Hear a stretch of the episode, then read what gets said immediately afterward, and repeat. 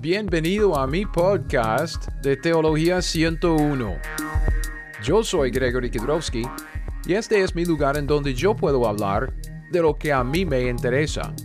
Y lo que me interesa es la Biblia.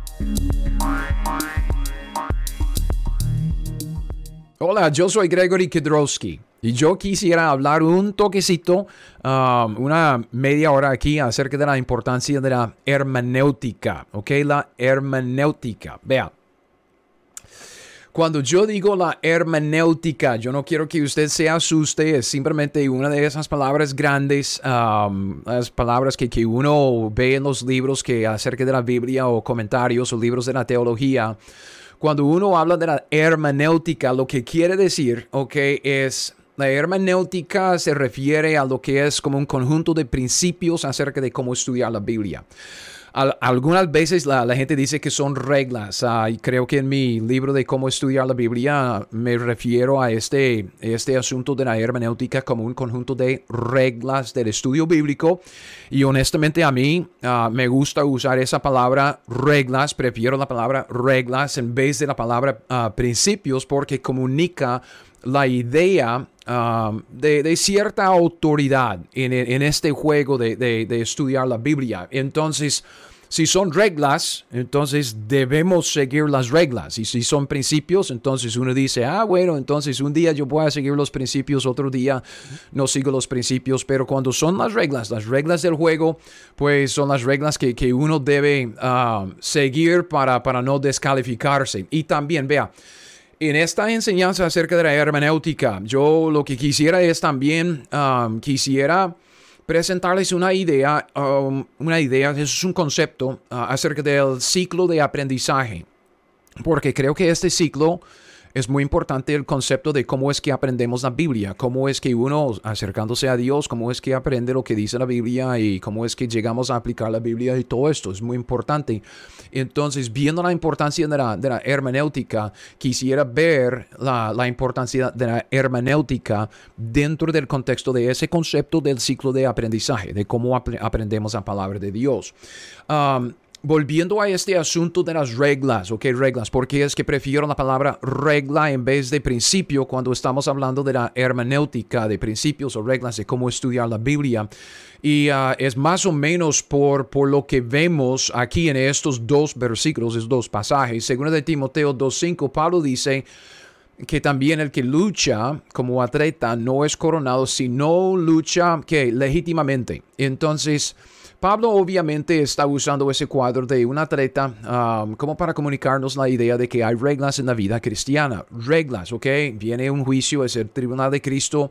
Uh, me imagino que ustedes saben lo que es el tribunal de Cristo cuando Cristo nos uh, juzga conforme, uh, según nuestras obras, lo que hayamos hecho en el cuerpo.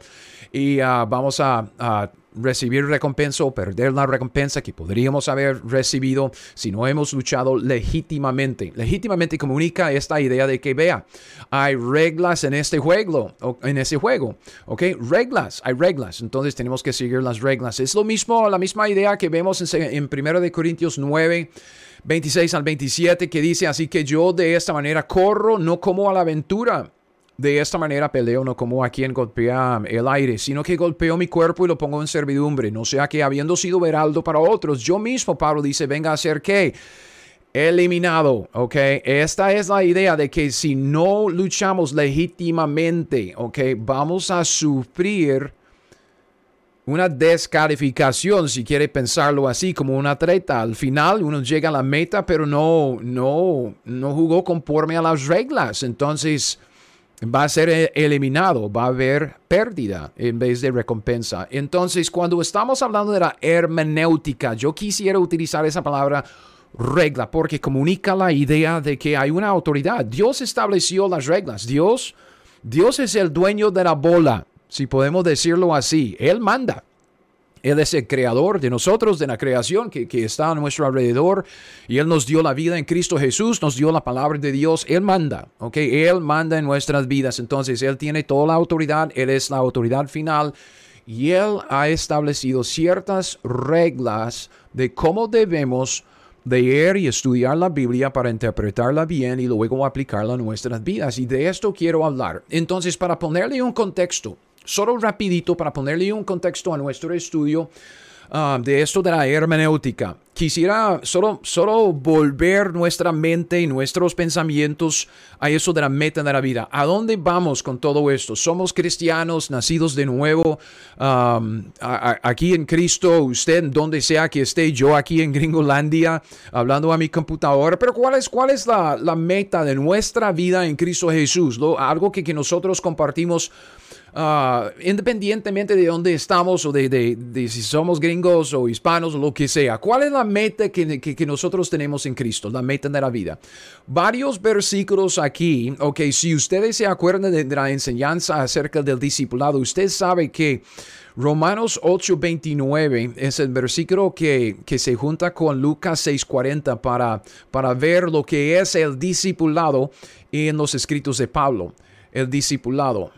Porque usted sabe que después del libro de Hechos no se menciona la palabra discípulo, ¿ok? Pero el concepto sí, porque en, Lucas 6:40 vemos que el discípulo, ok, aquí está, estamos hablando del discipulado en Cristo, es el discípulo de Cristo.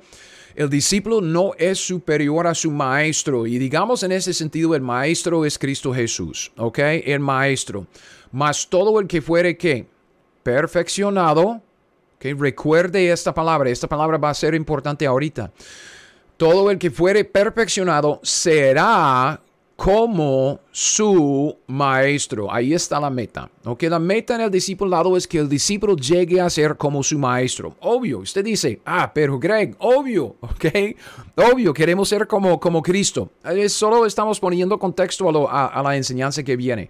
Romanos 8:29, Pablo dice lo mismo, pero con otros términos. Porque a los que antes conoció también los predestinó. Ok, somos predestinados, Dios predeterminó un destino para nosotros, predeterminó un destino para que fuesen que hechos conformes a la imagen de su Hijo, para que él sea el primogénito entre muchos hermanos. Entonces es la misma meta.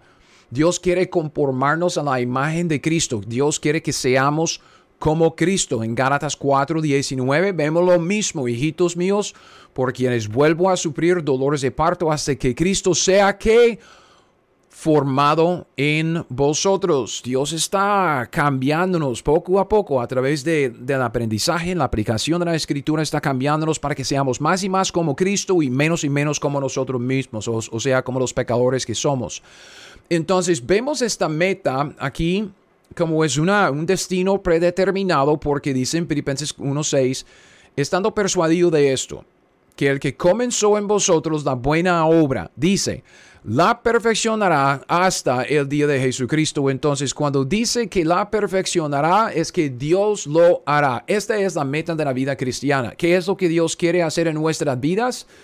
Pues quiere perfeccionarnos, ¿ok? Quiere, vea, vea, quiere perfeccionarnos, ¿ok? Quiere que seamos como su Hijo Jesucristo. Quiere formar a Cristo en nosotros y Él lo hará hasta el día de Jesucristo, que es el día del arrebatamiento, nuestro, nuestra resurrección y el tribunal de Cristo. Ok, entonces, ¿cuál es, entonces, vea, cuál es la herramienta principal en las manos de Dios para hacer esta obra? ¿Qué es, qué es lo que Dios usa para conformarnos a la imagen de Cristo? Que recuerde, Efesios 4:13 dice que, Pablo dice que la meta para nosotros es que todos lleguemos a la unidad de la fe del conocimiento del Hijo de Dios. Y dice que Dios quiere que lleguemos a ser como un varón perfecto, ¿ok? A un varón perfecto, a la medida de la estatura de la plenitud de Cristo. Entonces, otra vez, aquí está la meta. La meta para nosotros en, en Cristo, en la vida cristiana, es que seamos perfeccionados, perfeccionados para que seamos como el varón perfecto. ¿Quién es? El varón perfecto es Cristo Jesús, obvio. Ok, ¿cuál es entonces la herramienta principal en las manos de Dios para llevar a cabo esta obra? Según de Timoteo 3, 16 y 17, yo sé, es uno de los pasajes que todos conocemos, ok, pero léalo conmigo, dice toda la escritura Ok, esta es la herramienta que Dios usa. Toda la escritura es inspirada por Dios y útil para enseñar, para redarguir, para corregir, para instruir en justicia, a fin de que, aquí está la meta, ¿cuál es la meta? A fin de que el hombre de Dios sea perfecto, enteramente preparado para toda buena obra. Entonces Dios nos ha dado, obviamente hemos nacido de, de nuevo por el Espíritu Santo, el Espíritu Santo está dentro de nosotros. Pero también Dios nos ha dado, con el Espíritu Santo, nos ha dado la escritura, la Biblia. ¿ok? Los 66 libros de la Biblia para perfeccionarnos, para conformarnos a la imagen de Cristo. ¿ok? Aprender la Biblia, aplicar la Biblia, llegamos a ser más y más como Cristo, menos y menos como nosotros. ¿Ok? ¿Me siguen? ¿Me explico? ¿Me entienden? Listo. Entonces sigamos. ¿Cuál es el problema? Si así tenemos, eh, tenemos el Espíritu Santo, tenemos la Escritura, es suficiente, tenemos toda la Escritura, no falta nada. ¿Qué, ¿Cuál es el problema? El problema lo vemos en Hebreos 5, ¿ok?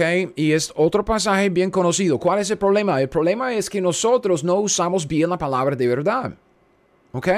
Hebreos 5 del, 11 al, 14 dice, acerca de esto tenemos mucho que decir y difícil de explicar por cuanto os habéis, eh, os habéis hecho tardos para oír. Entonces, tardos para oír. Es que Pablo está diciendo, vea, hay ciertos problemas entre ustedes, no quieren oír, ¿ok? No quieren oír. Y dice, porque debiendo ya ser, ya maestros después de tanto tiempo, tenéis necesidad de que se os vuelva a enseñar cuáles son los primeros rudimentos de la palabra de Dios. ¿Ven? Entonces, deben ser maestros. Pero qué bárbaros es que tenemos que volver a enseñar los primeros rudimentos, que no, no están perfeccionándose aplicando la escritura. Habéis llegado a ser tales que tenéis necesidad de leche y no de alimento sólido. ¿Ok? Y dice, todo aquel que participa de la leche, ok, aquí está lo que queremos, eh, lo que queremos ver, es inexperto en la palabra de justicia, porque es niño. Es niño, no ha crecido, no ha madurado, no ha logrado la, la madurez. Dice, pero el alimento sólido es para los que han alcanzado qué? La madurez. Para los que por el uso tienen los sentidos ejercitados en el discernimiento del bien y del mal. ¿Ok? Entonces, cuando estamos hablando de, que Dios quiere conformarnos a la imagen de Cristo, Dios quiere que seamos más y más como Cristo, como el varón perfecto, nos ha dado la escritura para, para este fin, ¿ok?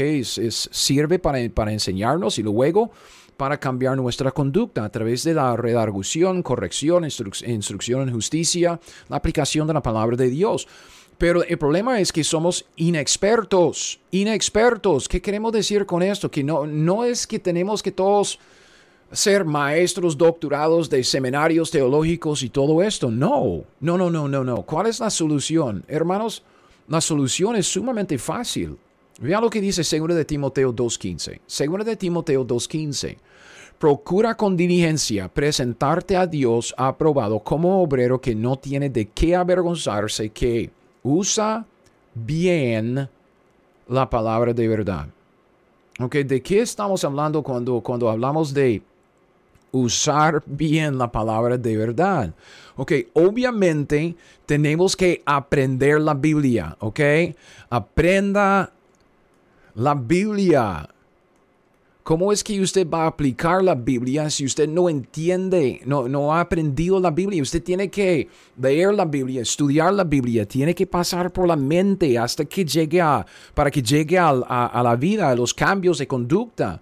Pero no solo es un ejercicio intelectual, porque estamos hablando de usar bien la palabra de verdad, no solo aprender bien es usar bien. Entonces, cuando, cuando uno dice aprenda la Biblia, tenemos que agregar y haga lo que ella le dice. ¿Ok? Aprendizaje y aplicación. Este es el buen uso de la palabra de Dios. Entonces, con esto en mente, lo que quisiera es presentarles una idea de un ciclo de aprendizaje, de cómo es que aprendemos la palabra de Dios y cómo es que, vemos la importancia de la hermenéutica dentro de este proceso ah, de aprendizaje. Entonces, es un ciclo, entonces lo que tengo es, es como un círculo y vamos a ir ah, rellenando los, los espacios ahora. Pero empezamos con, con esta idea de que nuestro estudio de la palabra de Dios resulta en un sistema de teología, ¿ok? No quiero que usted se asuste cuando yo digo sistema de teología y usted dice, ah, ah, no, no soy teólogo, no soy teóloga, entonces no, no, no, eso no, no se aplica a mí. con sistema de teología, vea, solo estoy refiriéndome a, organizar los pensamientos acerca de Dios, ¿ok? Porque un sistema es simplemente una manera de organizar algo de una manera que uh, lógica, lógica, ¿ok? sistema, sistematizamos, ¿ok? Uh, yo tengo mis, mis calcetines uh, sistematizados ahí en, en, ahí en mi closet, ¿ok? O o libros ahí en el estante, uno dice, están sistematizados porque están ahí en un orden ah, lógico. Ok, ese es el sistema y cuando me refiero a, cuando digo teología, me refiero al conocimiento de Dios y de sus obras. Simplemente estamos hablando de la Biblia. Ok, el conocimiento de la Biblia. Ahí en la Biblia es el conocimiento de Dios y de sus obras, teología. Cuando leemos la Biblia y estudiamos la Biblia, vamos a la iglesia, recibimos una enseñanza, estamos recibiendo conocimiento de Dios, teología. Estamos aprendiendo acerca de, las obras de Dios, teología, y estamos sistematizando este conocimiento en nuestra mente. Eso es lo que queremos decir, ¿ok? Nada más. Entonces, con esto, tengo un ejemplo. Usted dice, si no me cree, vea, si yo digo, ¿ok? Términos, solo digo algunos términos de la Biblia, ¿ok? Y vaya a ver a dónde va su mente porque usted tiene un sistema de teología ahí en la mente, ¿ok? Si yo digo el sumo sacerdote, el tabernáculo, el holocausto, el sacerdocio, los levitas, el altar de bronce, su mente naturalmente, inmediatamente va al Antiguo Testamento, ¿sí o no? Por supuesto. Y muy probablemente, si usted lleva algún tiempo en la iglesia, muy probablemente su mente ya está en Levítico o Éxodo. ¿Por qué? Porque usted ha adquirido cierto conocimiento de Dios y de sus obras, la teología, y usted ha organizado el conocimiento de una manera lógica, estructurada, práctica en su mente para luego sacar ese conocimiento luego. Así es como funciona la mente. Ok, entonces cuando estamos hablando de un sistema de teología, no se asuste. Cuando estamos estudiando la Biblia, simplemente estamos es, organizando eh, el conocimiento que estamos adquiriendo. ¿Ok? Entonces, eso es lo que queremos decir como para empezar. Ese es nuestro sistema de teología. Ok, entonces, luego viene, luego viene en nuestro ciclo la hermenéutica. ¿Ok? La hermenéutica. Y, y recuerde, la hermenéutica es simplemente principios, o como, como, como prefiero yo, reglas, reglas del estudio bíblico. Reglas de cómo debemos entender lo que se escribió en la Biblia. Reglas, la hermenéutica, ¿ok? Reglas. Solo hay dos maneras, dos maneras de interpretar la Biblia. Y solo hay, o, sea, dos escuelas, si, si quiere pensarlo así, de la hermenéutica. Normal y alegórica. No hay, no hay, no hay nada más, ¿ok? Si usted quiere ir dividiendo en subcategorías estas dos categorías, bien, puede hacerlo hasta, hasta el arrebatamiento. Pero cuando hablamos de la Biblia, vea, cuando estamos hablando primero de la hermenéutica normal o literal, estamos simplemente tomando lo que la Biblia dice tal como lo dice. ¿Ok? Es exactamente como interpretamos lo que nosotros nos decimos los unos a los otros. Usted me está escuchando esta enseñanza que estoy hablando en figuras, estoy hablando en alegorías, estoy hablando con, un sentido diferente, que usted tiene que buscar eh, el sentido verdadero detrás de las palabras. ¿Qué está diciendo Greg? No, yo estoy hablando en español, ¿ok?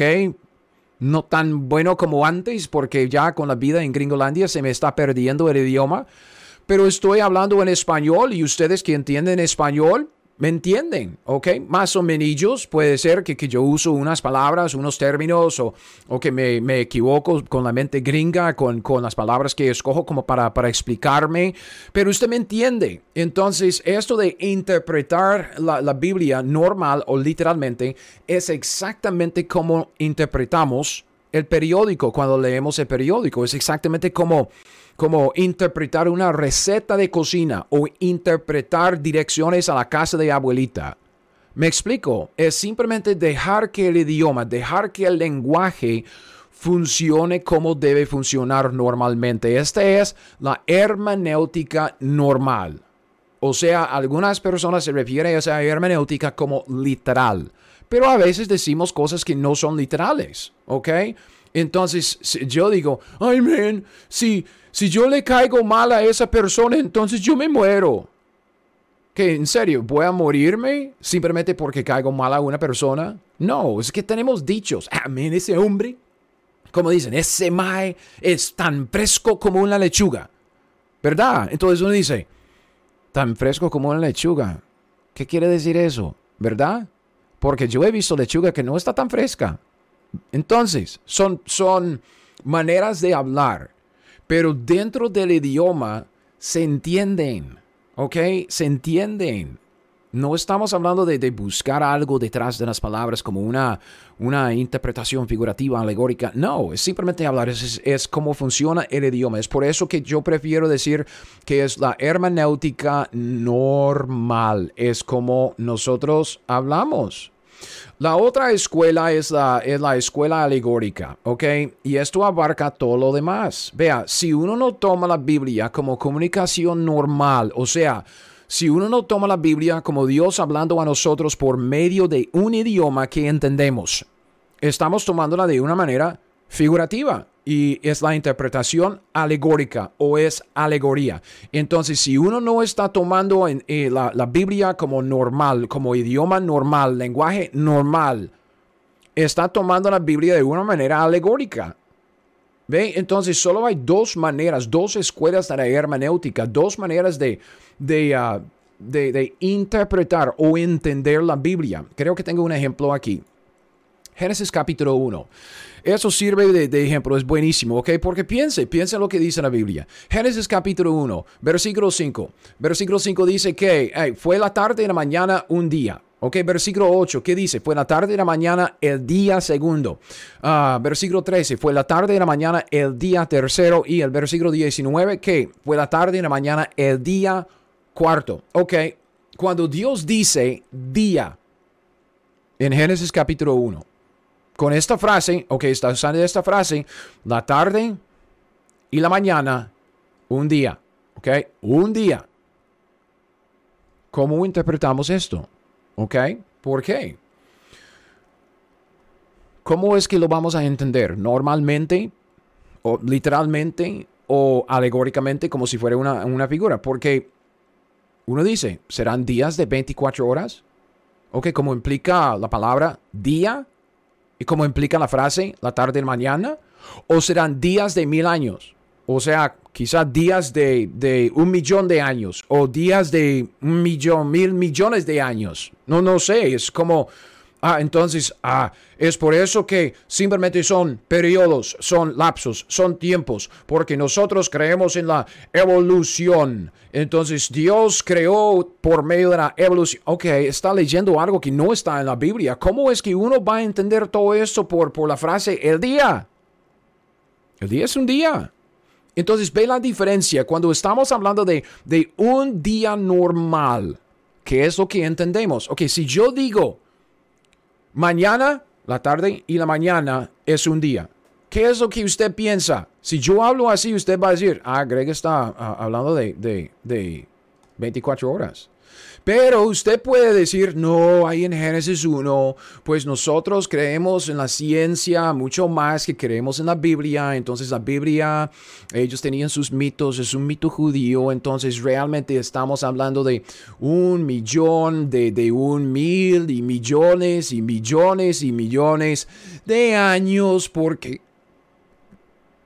¿De dónde viene eso? Eso viene de una aplicación de una hermenéutica alegórica, figurativa. ¿Ok? Entonces, entonces, sigamos porque tenemos que echarnos un paso atrás y, rellenar este espacio, ¿ok? Luego vamos a ver la, aplicación de lo que queremos, ah, lo que queremos decir. Porque cuando estamos hablando de nuestra hermenéutica, si, si, si interpretamos la Biblia normalmente o si interpretamos la Biblia alegóricamente, ¿qué es lo que determina esto? Usted dice, ah, uno mismo lo decide. Sí, al fin y al cabo sí. Pero yo digo que hay algo que influencia sobre nuestra hermenéutica. Y son nuestras presuposiciones, ¿ok? Presuposiciones. A ver, ahí está. Nuestras presuposiciones. ¿Qué quiero decir con esto de presuposiciones? Una presuposición es lo que damos por sentado de antemano. Y realmente, sí, si somos honestos, son pocos. Yo puse tres aquí. Estas son tres de mis presuposiciones siendo cristiano, siendo creyente en la Biblia. Primero, Dios existe. Hay un Dios, Dios está ahí, Dios existe. Yo creo mi presuposición que Dios es el Dios de la Biblia. O sea, el Dios que existe es el creador. ¿Ok? Y luego, yo, una de mis presuposiciones, lo que yo doy por sentado antes de abrir la palabra de Dios, es que Dios se ha revelado con autoridad. O sea, cuando Él se reveló en la escritura, Él se reveló de una manera autoritativa. Ok, esas son mis presuposiciones. Ahora, llevemos estas presuposiciones entonces a, este, todo este proceso de aprendizaje, ¿ok? Este proceso, ese ciclo de aprendizaje. Segundo de Timoteo, otra vez, refiriéndonos a, a este pasaje, el primer uso, ¿ok? Porque toda la escritura, toda la escritura, toda la revelación de Dios, ¿ok? Toda la escritura es inspirada por Dios y es útil para, en primer lugar, vea, ¿cuál es la primera cosa que vemos? Primero es útil para enseñar, enseñar, ¿ok? ¿Cómo es cuando Dios nos habla para enseñarnos? Porque, ok, yo, yo estoy aquí sentado ah, enseñándoles por medio de un video, ¿verdad? Yo estoy hablando, usted está escuchando, espero, ok, puede ser que esté hablando también, pero la, idea es que yo estoy comunicando algunas ideas de mi mente por medio de un idioma que usted está recibiendo, entendiendo y procesando para, para ver si quiere recibirlo y aplicarlo a su vida. Listo, ok. Cuando Dios nos enseña, nos habla, ¿ok? Tiene que hablarnos a nosotros, nosotros tenemos que oírle, nosotros tenemos que recibir la comunicación de Dios para, para escucharle. Cuando Dios habla, ¿cómo es que Él habla? Cuando Dios habla para enseñarnos, ¿cómo es? ¿Ok? Porque cuando nosotros nos hablamos, Ok, a, veces como en este, en este momento yo creo que hay cierta, cierto peso de mis palabras que, que, es importante lo que estoy tratando de comunicar a ustedes, pero a veces como que hablamos solo para hablar, ¿verdad? Hey, ¿Cómo le va? ¿Qué tal? ¿Qué hubo? ¿Qué más? ¿Cómo está el trabajo? ¿Qué tal este clima? ¿Cómo está abuelito? ¿Me explico? Entonces, a veces como que para romper el hielo o para sentirnos más cómodos el uno con el otro, como que hablamos lo que se llama, hablamos paja, ¿ok? hablamos de fútbol, hablamos del clima, hablamos de la, comida, hablamos de la vida. Es normal, ¿ok? ¿Habla Dios así? En la Biblia, yo no sé si Dios como que nos habla así, en vano, como, como hablar solo para hablar, para rellenar el espacio. ¿Ok? ¿Cómo es que Dios habla? Vea, cada, cada vez que Dios habla, Dios dice la verdad porque es imposible que Dios miente o Dios mienta. Es imposible que Dios mienta. Dios no puede mentir. Entonces, cada vez que Dios habla, está hablando la verdad. Además, cuando Dios habla, está hablando la palabra del rey. Está hablando la palabra de nuestro creador las palabras que están saliendo de Dios cuando Él habla son las palabras de la autoridad final en toda la creación, el Señor soberano de todo, ¿verdad? Entonces Dios habla siempre con cada palabra con autoridad absoluta en todo lo que Él dice. Cuando Dios lo dice es la verdad y es la autoridad. Si Dios dice que una ballena es un pez y uno dice, eh, es un mamífero, es un pez. En el sistema, en las categorías que Dios estableció, es un pez. ¿Me explico? Entonces, cuando Dios habla, habla con autoridad absoluta. Es por eso que la Biblia no solo sirve para enseñanza. Sí, claro, empezamos, fíjese otra vez, segundo de Timoteo 3, 16 y 17, sirve para enseñanza porque Dios nos habla a través de la Biblia, es la palabra de Dios, entonces viene a nosotros con la autoridad absoluta del soberano Rey de Reyes, Señor de Señores, Dios Creador, Él habla. Entonces, por eso que digo, una de mis presuposiciones es cuando mi creador se, se revela, se revela con autoridad. ¿Ok? Aquí estamos llegando al buen uso de la escritura, porque la escritura no solo sirve para enseñanza, sirve también para aplicación. Vea, tenemos que aplicar la Biblia. Aplicación. Tenemos que aplicar la Biblia. ¿Cómo? Porque la enseñanza que Dios nos da con autoridad sirve para redarguirnos. ¿Ok? Para sacudirnos. Para decir, hey papito, anda mal. Y luego para corregirnos, para decir, no debe estar haciendo eso, debe estar haciendo aquello y después para instruirnos en justicia para que andemos en la luz con nuestro Dios a fin de que el hombre sea perfecto y ahí está. Entonces vea la Biblia, las palabras autoritativas de Dios se dirige principalmente a nuestra, voy a poner esto, a nuestra voluntad. ¿Ok? Entienda esto. La Biblia no sirve, no solo sirve para llenar el intelecto. ¿Por qué? Porque sí, claro, sirve para esto. Pasa primero por el intelecto. Recibimos las palabras de Dios por la mente, el intelecto. Es la enseñanza. Pero con una parte de enseñanza viene tres partes de aplicación, redargución, corrección, instrucción en justicia. Es que la Biblia se dirige principalmente a la voluntad del hombre y nosotros no vemos el crecimiento espiritual que, queremos, ya estoy sobrepasando mi media hora, lo siento mucho, voy a llegar a la aplicación ahorita. No solo, vea, no solo, no solo, es que no vemos lo que queremos en nuestra madurez espiritual porque no estamos usando bien la palabra de verdad. Tenemos que aprenderla intelectualmente, pero tenemos que aplicarla a través de esto, redargución, corrección, instrucción justicia. Se dirige a nuestra, a nuestra voluntad. Ok. Lleguemos a una aplicación, a una aplicación y no le quito pues tanto tiempo, ok, deme 5 o 10 minutos más y ya, ya, ya, ya. Vea, lo que pasa es que un cambio en una de estas áreas resulta en un cambio en nuestra, en el área que sigue. Si nosotros, vea, si nosotros, nuestras presuposiciones, determinan nuestra hermenéutica. Si usted cree que Dios existe, como yo puse aquí, si usted cree que Dios existe, que Dios es el creador y que Dios en la Biblia se ha revelado con autoridad, usted va a interpretar la Biblia normal y literalmente porque usted dice, Dios ha hablado con autoridad en la Biblia. Yo no tengo derecho de cambiar sus palabras, solo tengo que someterme a la Biblia. La Biblia está aquí yo estoy aquí abajo, entonces yo me someto a la Biblia porque la Biblia es la palabra de autoridad de parte de Dios, ¿ok? Sin embargo, sin embargo, si usted dice, no, no, no, no, no, creo que hay un Dios, ¿ok?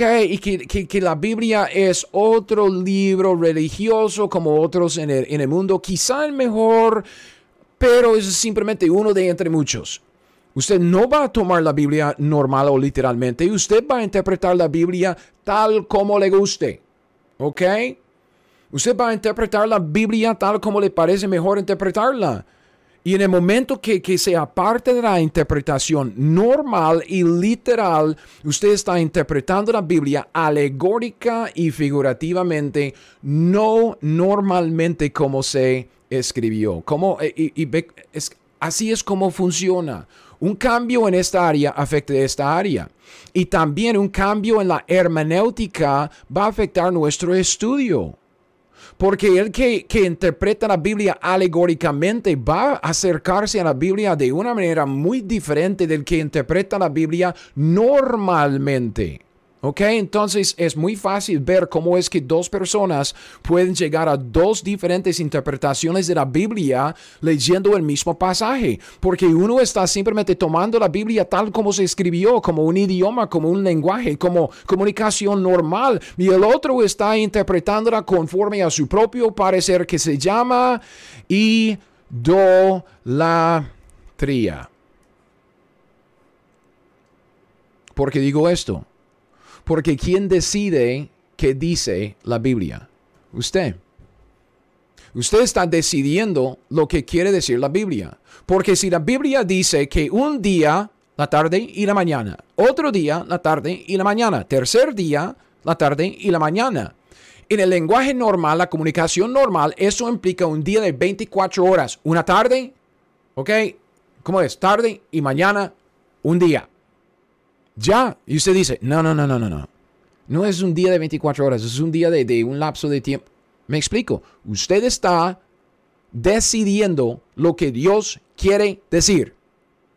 Pero si interpretamos la Biblia normalmente, vea la importancia de la hermenéutica. Si interpretamos la Biblia normalmente, nos acercamos a la Biblia para decir qué dice la Biblia.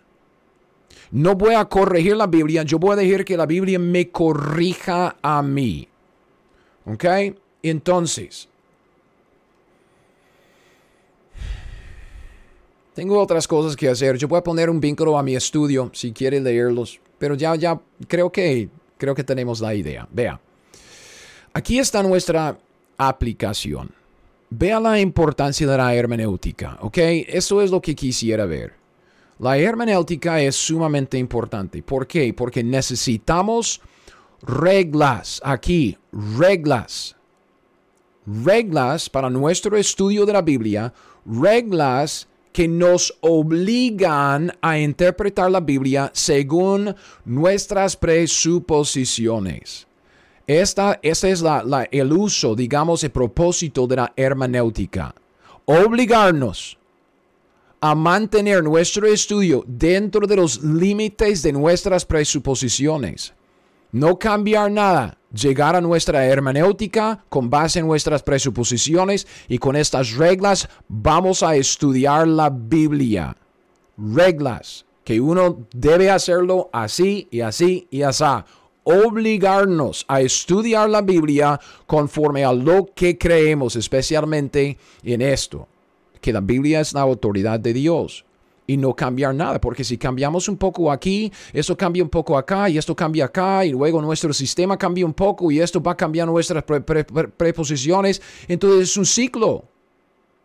Y no debemos apartar de lo que es la buena hermenéutica con base en buenas presuposiciones. Vea, si este tema le interesa, si usted dice, yo quisiera aprender más acerca de lo que, lo que es la hermenéutica, si es tan importante reglas del estudio bíblico y todo, yo le invito a bajar mi libro de cómo estudiar la Biblia. Esta, se ofrece gratuitamente en mi página web, teología101.net.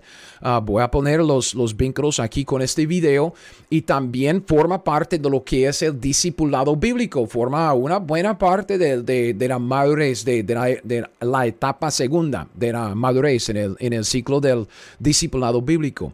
Además, si quiere repasar esta enseñanza, yo le invito a suscribirse a mi canal de YouTube, se llama Teología 101, ah, para recibir noticias de, de, lo que estamos haciendo.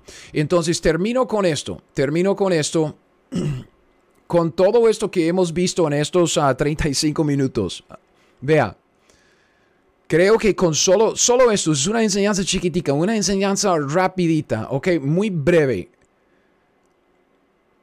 Pero no ve usted la importancia, la importancia de, la hermenéutica y de, acercarnos a la Biblia con una buena hermenéutica con base en, en buenas presuposiciones. No es una sorpresa. No es una sorpresa ver que Dios dice lo que dice en Isaías 66, 2. Dios dice, mi mano hizo todas estas cosas. Él es el creador. El Dios de la, de la Biblia es el creador. Y así todas estas cosas fueron, dice Jehová. Pero, vea, miraré a aquel. ¿A quién mira Dios? ¿A quién mira? O sea, Dios presta atención a alguien. Miraré a aquel. ¿A quién? Aquel que es pobre y humilde de espíritu y que tiembla a qué? A mi palabra. El que interpreta la Biblia alegóricamente no tiembla a la palabra de Dios, no es pobre y humilde de espíritu, tiene una altivez en su corazón porque quiere decir lo que Dios realmente quiere decir en vez de dejar que la Biblia diga lo que dice. Dios sabe bien el español se puede comunicar bien por medio del español y lo ha hecho en nuestra Biblia, la Reina Valera, y se entiende normalmente tal como usted nos estamos hablando. Entonces, no seamos como los, los, los cabezones, como para ponernos encima de la Biblia. No, recibamos la Biblia tal como es. Es la revelación autoritativa de Dios para nosotros. Y cuando nos acercamos a la Biblia para leerla y estudiarla, debemos reconocer que no tenemos ningún derecho de interpretarla personalmente, individualmente. Es Dios hablando a nosotros que dice la Biblia. Y con esto vamos a estar desarrollando un sistema de teología que es saludable y esto va a influenciar y reforzar nuestras presuposiciones y así, así es el ciclo. Entonces yo espero que esto haya sido de bendición. Ah, si quiere, pues mandarme un, un una pregunta, un comentario o lo que sea, yo estoy en Facebook, búsqueme ahí en Facebook. Como dije, yo tengo el canal de YouTube. Mándame un email, lo que sea. Um, pero yo termino con esto, pues aprenda la Biblia, ¿ok? Aprenda la Biblia a través del estudio, pero haga lo que le dice, ¿ok? Haga lo que le dice, porque el buen uso de la palabra de Dios es aprenderla y aplicarla.